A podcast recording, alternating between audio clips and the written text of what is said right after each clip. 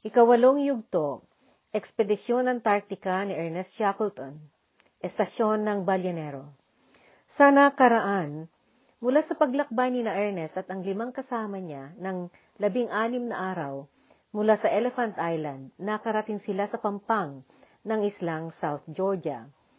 Sa kasamaang palad sa kabilang ibayo ng isla sila napatungo dahil sa pagsama ng panahon.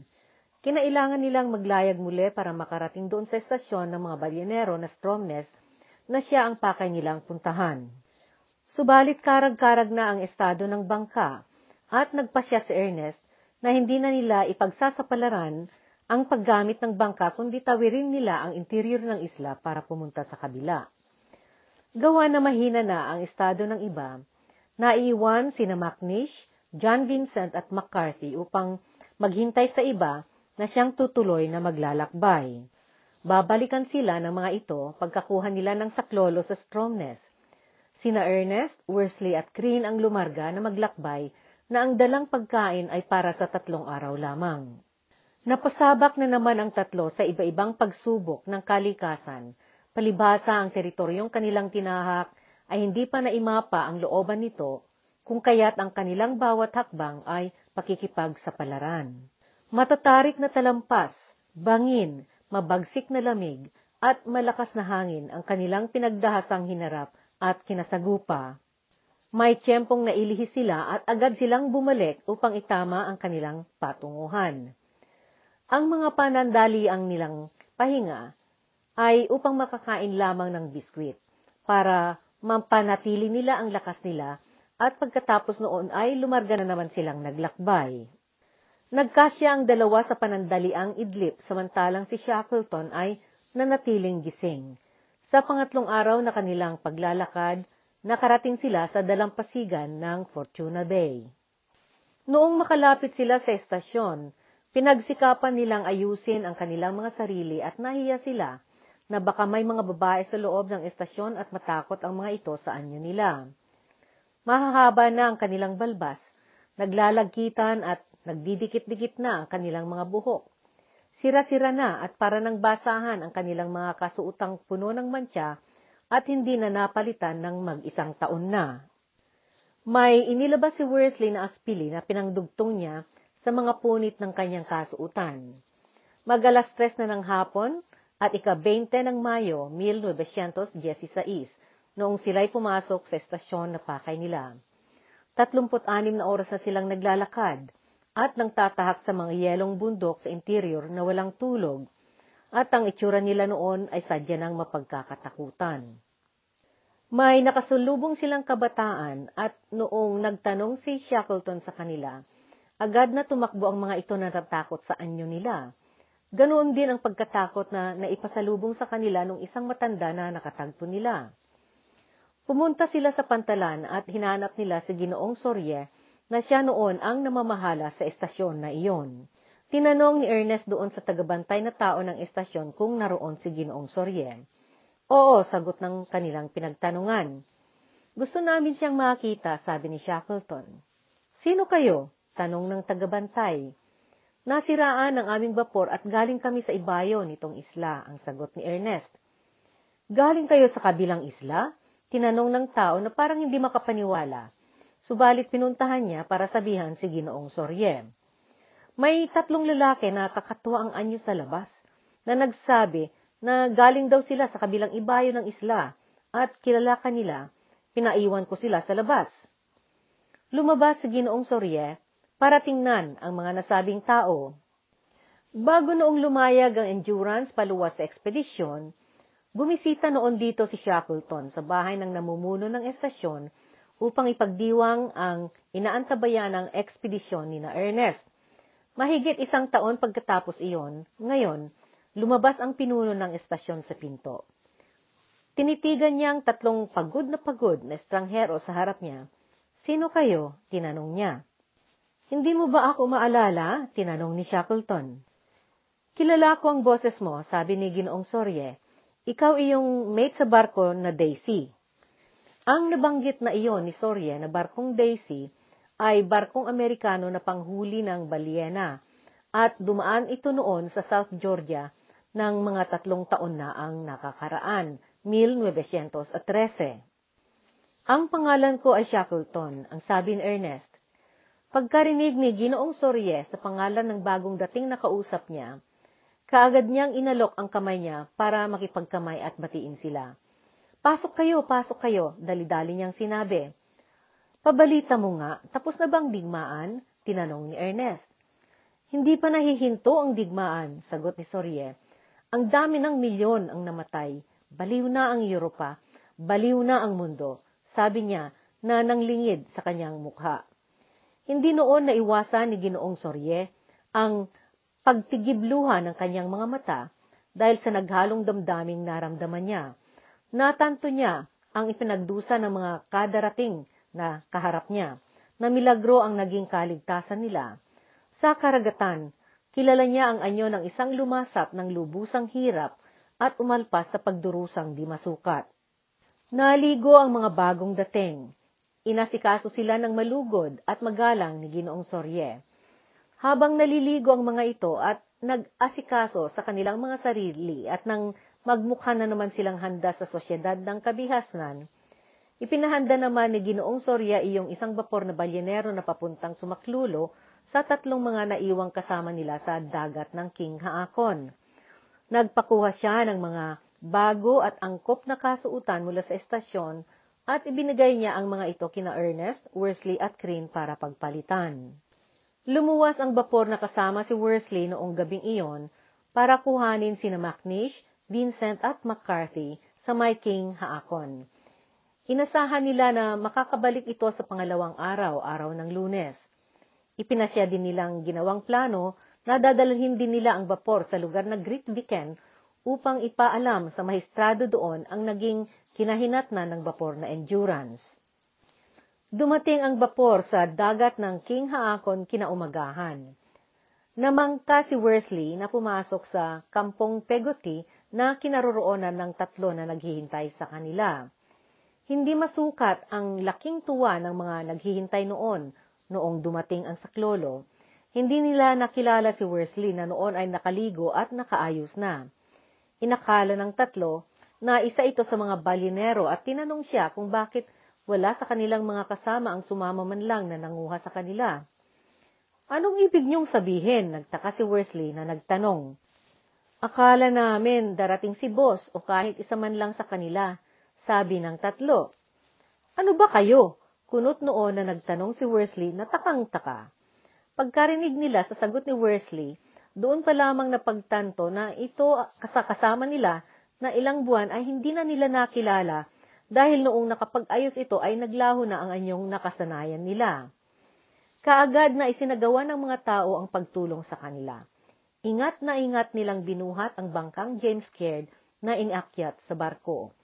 Noong narinig ng mga marinero, kina Shackleton at mga kasama niya, ang mga karanasan at pangyayaring dinanas ng bangka, sa kanilang paglayag sa dakilang karagatan, nabagbag ang kanilang damdamin at lubusang paggalang ang kanilang naramdaman para sa bangkang ito. Bago nagdilim sa sumunod na araw, lunes, nakabalik na sila sa Stromness. Sinalubong sila ng maluwalhati ng mga tao sa estasyon na nag-iitang nagpuntahan upang magusyoso ng tungkol sa paglakbay ng James Caird Nagkalat na noon ang balita tungkol dito sa bangkang ito. Narinig nila ang mga pangyayaring pinagdaanan at kinaya niya doon sa dakilang karagatan na kilalang kilala ng mga tao kung gaano kabagsik sa mga panahong iyon. Noong lumuwas ang bapor na sinamahan ni Worsley para sunduin ang mga kasama nila sa King Haakon Bay, nagpaiwan noon si Shackleton at Green upang umpisa na nilang planohin ang kanilang pagpunta sa Elephant Island para sakluluhan ang 22 nilang mga kasama doon na naghihintay. Pinatira ni Ginoong Soria sila sa kanyang tahanan. Ibinigay niya sa kanila ang kwarto na may ilaw na elektrisidad at dalawang katre na may init tulugan at may malambot na kutsyon. Pero sa sobrang ginhawa ng kanilang pagkakaasikaso, lalo tuloy hindi nakatulog ang dalawa. Noong umaga ng linggo, habang papunta noon si Worsley at ng barko ng balyenero sa King Haakon Bay, Inilibot ni Ginoong Sorie sina Ernest at Crin sa kapaligiran ng Husvik Bay. Ibinalita rin niya sa dalawa ang mga naganap na pangyayari sa mundo sa laon ng panahon na ang endurance at lahat ng mga tao nito ay nakulong noon sa yelo sa kalagitnaan ng karagatan. Nagulat ang mga ito sa dami ng mga pangyayari at balita na napalagpas nila sa laon ng panahon na iyon. Ipinaalam din ni Ginoong Sorie ang mga pinakahuling balitang nasagap niya tungkol sa kasalukuyang mga nangyayari sa Europa. Noong dumating ang mga pinuntahang sinaklolo ng mga kasama nila sa King Haakon Bay, napansin ni Ernest ang labis ng pagkapayat ni Macnish pagkatapos itong maligo at nakapag-ayos ng sarili. Natanto niya na ito ang siyang labis-labis na nagdusa sa kanilang lahat at ang pagdating na saklolo sa kanya ay tiyempong-tiyempo lamang na napaswerte sa kanya. Noong nakarating sila sa estasyon ng Husvik, na isa sa mga estasyon sa Stromness, sinalubong sila ng mahistrado na si Ginoong Bernstern at kasama ang lahat ng miyembro ng komunidad doon. Doon din nakatigil ang isa sa mga pinakamalaking bapor ng balyonero na tinawag na Southern Sky. Natuwa si Ernest at dinais niyang agnalam kung maaari niyang magamit ito.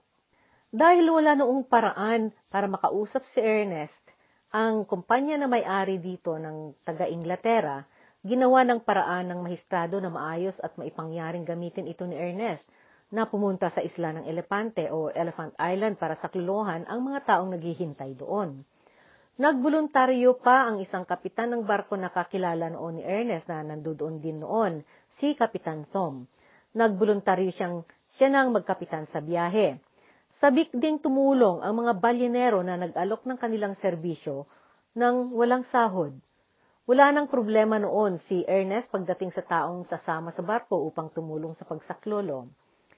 Labis-labis ang pasasalamat ni Ernest sa kagandahang loob at pagkabukas palad ng mga tao sa South Georgia.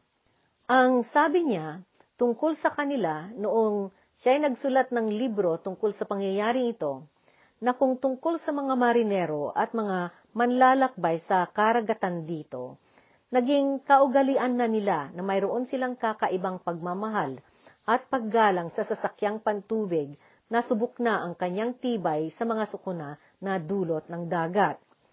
Naringgan na noon ng mga marinero na Norwego sa Stromness ang tungkol sa grupo ni na Ernest na dumating doon. Noong sinamahan nila si Worsley na pumuntang kumuha sa tatlong naiwan sa kampo Peguti sa King Haakon Bay, nagunahan pa ang mga ito na pumuntang humawak at makipagbitbit sa James Caird. Ayon sa kanila, damdam nila ang lubos na karangalan na tumulong na maipunta ang James Caird sa pantalan. May nakagawi ang paniwala noon si Ernest at mayroon noong mga sandali na ito ay nagpapalakas at nagpapatibay sa kanya upang kayanin niyang isagawa ang isang pangkaraniwan na hindi nakakaya, nakakayang maisagawa.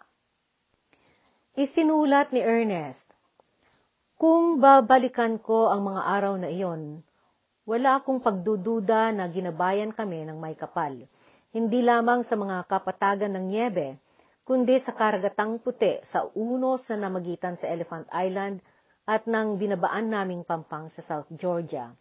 Alam ko na sa panahon ng mahaba at maparusang paglakbay ng 36 na oras sa mga kabundukang wala pang pangalan at mga glacier ng South Georgia, malimit na sa wari ko ay apat kami, hindi tatlo. Wala akong sinabi sa aking mga kasama tungkol sa puntong ito pero pagkatapos noon, sabi ni Worsley sa akin, Boss, may kakatwa kong pakiramdam noong naglalakad tayo na mayroon pa tayong isang kasamang tao noon. Nagsabi rin ng parehong pakiwari si Crin noon. Ramdam ng tao ang kakulangan ng mga salitang tao, ang gaspang ng pananalita ng isang mortal sa pagtangkang ilarawan ang mga bagay na hindi nararamdaman. Subalit ang tala ng aming mga paglalakbay ay hindi ganap kapag walang pagbabanggit sa paksang kapiling ng aming mga puso. Nanatili si Shackleton sa Stromness na naghanda ng mga plano na pangsaklolo sa mga natirang 22 na mga kasama nila sa isla ng Elepante. Inayos din niya ang pag-uwi ni na McNish, John Vincent at McCarthy na nauna na at nauna na silang umuwi sa Inglaterra.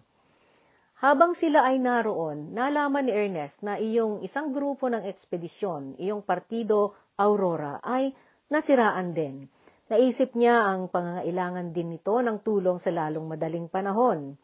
Sa gayon, kinailangan niya ngayon ang magsagawa ng paraan na masakluluhan kaagad ang mga ito at mga tao sa Elephant Island, doon sa dagat ng Weddell para maharap din niya ang problema ng grupo sa Aurora. Inihanda niya ang kanyang nahiram na sasakyang vapor, ang Southern Sky. Ang vapor na ito ay gamit sa panghuli ng mga balyena at pag-aari ng isang kumpanya sa Inglaterra. Nakatiyempo lamang na naroon ito noon sa Stromness at doon naglagi. Dagsa ang mga nagbolontaryo na tumulong. Napakalaking pasasalamat ni Ernest sa pag-asikaso sa kanila ni Ginoong Sorie. Damang-dama niya noon ang kabutihan ng mga ito at isinulat niya ito sa kanyang diary. Ramdam ko na tungkulin ko gayon din nakagalakan ko ang magpasalamat sa mga balyenerong Norwego dito sa South Georgia sa pagdamay na kanilang iniabot sa aming pangangailangan. Sa aming mga alaala ng kabutihang natanggap namin magmula sa maraming lupaing ipinaghiwalay ng mga karagatan, ang alaala ng kagandahang loob at panangkilik na ibinigay sa akin sa South Georgia ay matayog. Mayroong kapatiran sa karagatan, ang mga kalalakihan na lulubog sa dagat sa mga bapor, na naninilbi, nagdurusa, nakikipagtunggali sa kanilang walang katapusang pakikipaglaban sa kapritsyo ng hangin at karagatan, dalhin nila sa kanilang hantungan ang mga pananganib at kaguluhan ng kanilang mga kapatid na marinero. Iyan ang sabi ni Ernest Shackleton.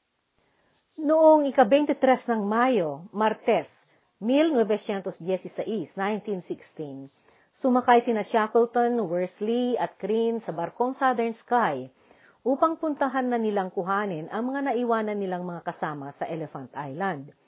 Lumarga sila sa araw ding iyan. Sa ikatlong gabi ng kanilang paglalakbay, nagsimulang nagdikitan ang yelo sa ibabaw ng tubig ng karagatan. Noong makarating sila sa malapit sa isla, hindi na maaring mapagdaanan ang kapal ng yelo sa dagat. Napersa ang barko na pumunta sa Falkland Islands. Ang islang ito ay pag-aari ng Britanya sa timog ng bansang Argentina. Sumanglad sila sa Port Stanley at kaagad na naghanap si Ernest ng maari niyang maggamit na sasakyang papunta sa Elephant Island. Wala noong makuhang manggaling sa Inglaterra at ang pinakamaaga niyang mahiram na manggagaling doon ay sa buwan ng Oktubre pa bagay na masyado nang nabalam at baka mangyari ay huli na. Nakipag-usap si Ernest sa mga gobyerno sa Timog Amerika o South America sa kanyang paghahanap. Sumagot ang gobyerno ng Uruguay at inalok nito ang isang bapor na trawler. Ito ang Instituto de Pesca numero 1. Dumating ito sa Port Stanley upang kuhanin si Ernest noong ikadiyas ng Hunyo. Kaagad silang lumargang nagpatimog. Dumating sila sa punto na humigit kumulang na 20 milya mula Elephant Island at sa puntong iyon, nahinto na ang bapor at hindi na nakagalaw pa. Ito ay dahil sa kapal at tigas ng yelo na nakaharang sa landas nila. Hindi naman sila nakatagal na maghintay dahil hanggang sa tatlong araw lamang na noon ang natitirang panggatong sa bapor. Sa pilitan silang bumalik. Pumunta sila sa Punta Arena sa timog ng bansang Chile at nagambag-ambag ang mga tao doon ng donasyon na pang-upa ng barko ng nagngangalang Emma para ito ang sasakyan nilang sumaklulo. Noong ika-21 ng Hulyo, nakarating sila sa malapit sa Elephant Island, subalit isang daang milya bago sila makarating sa isla noong nasiraan ang barko. Sa pilitan nilang ibinalik ito at nakarating sila sa Port Stanley noong ika-8 ng Agosto. Muling naghanap si Ernest ng bapor, subalit sa panahong iyon, wala na siyang mahagilap. Nakipag-usap si Ernest sa gobyerno ng Chile kung maari niyang mahiram ang kanilang barkong pangtrabaho na steamship Yelcho. Ito noon iyong barko na nanghila sa barkong Emma noong nasiraan ito sa dagat at siya rin ang nagdala nito sa Punta Arenas. Hindi barkong pampasahero ang Yelcho dahil ginagamit itong panghila sa mga sasakyang pangdagat at pinagsisilbi itong tagatawid ng mga makinarya. Maliit ang nag-iisa nitong katawan at hindi ito nadisenyong matibay na makakakaya na sumabak sa malalaking hiyelo. Wala rin itong radyo, wala siyang elektrisidad na ilaw, at wala din siyang kagamitang magpapainit sa looban ng barko. Subalit kailangan-kailangan na noon ni Ernest na marating ang mga tao sa isla at wala na siyang pagkakataon pa o tiyempong maghanap uli ng iba. Pinagbigyan naman siya ng gobyerno ng Chile, bagaman hindi ito angkop na sumaklolo sa Antarctica sa ganoong panahon ng taglamig. Ipinahiram nila ito sa kanya sa kondisyong hindi nila ito isasabak sa mga nagdidikit na yelo. Ang barko na ito ay may 23 trabahador na pinamumunuan ni Kapitan Luis Alberto Pardo Villalon. Ang klase ng bapor na ito ay tinatawag na cutter at may sukat na 36 na metro at 5 puntos o 36.5 na metro ang haba. 23 talampakan o 7 metro naman ang lapad niya. Iisa lamang ang elise o propeller nito at mapanganib itong makikipagsapalaran sa tumigas na yelo. Bago na ipahiram ang yelcho kay Ernest, nagkataon namang katatapos lamang itong napakumpune at napatibay ang katawan nito doon sa Punta Arenas. Dumating ang ika-25 ng Agosto, 1916, 1916. Lumuwas na ang bapor na Yelcho magmula sa siyudad ng Punta Arenas na sakay sina Ernest Shackleton, Frank Worsley at Tom Crane. Dumaan ito ng walang anumang problema sa kanlurang bahagi ng Tierra del Fuego na dagat sa timog na bahagi ng Argentina. Dumaan sila sa Picton Island at nagkarga sila ng uling. Tumawid sila sa Drake Passage noong ika-28 ng Agosto. Mabilis silang nakatawid dahil maganda ang panahon noon. Noong makalapit sila sa Elephant Island, nakita nila na nakabukas ang yelo sa bukana ng dagat palibot sa isla at walang harang sa kanilang pagdadaanan. Nagkaroon ng pagkakataon ng Yelcho na pumasok sa dagat palibot nito. Noong ikatatlumpong araw ng Agosto, nakarating ang Yelcho sa Elephant Island, na noon ay natatalukbungan ng makapal na hamog at nagpatuloy silang lumapit dito.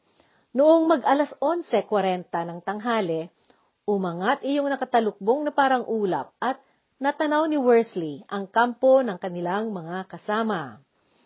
Dito natin puputulin ang bahaging ito ng podcast tungkol sa kasaysayan ng ekspedisyon na isinagawa ni Sir Ernest Shackleton. Nakarating ang saklolo na dala ni Shackleton sa isla ng pinaghihintayan ng 22 nilang mga kasama, ang isla ng Elepante o Elephant Island. Alamin ang mga susunod na pangyayari sa susunod na ikasyam na yugto.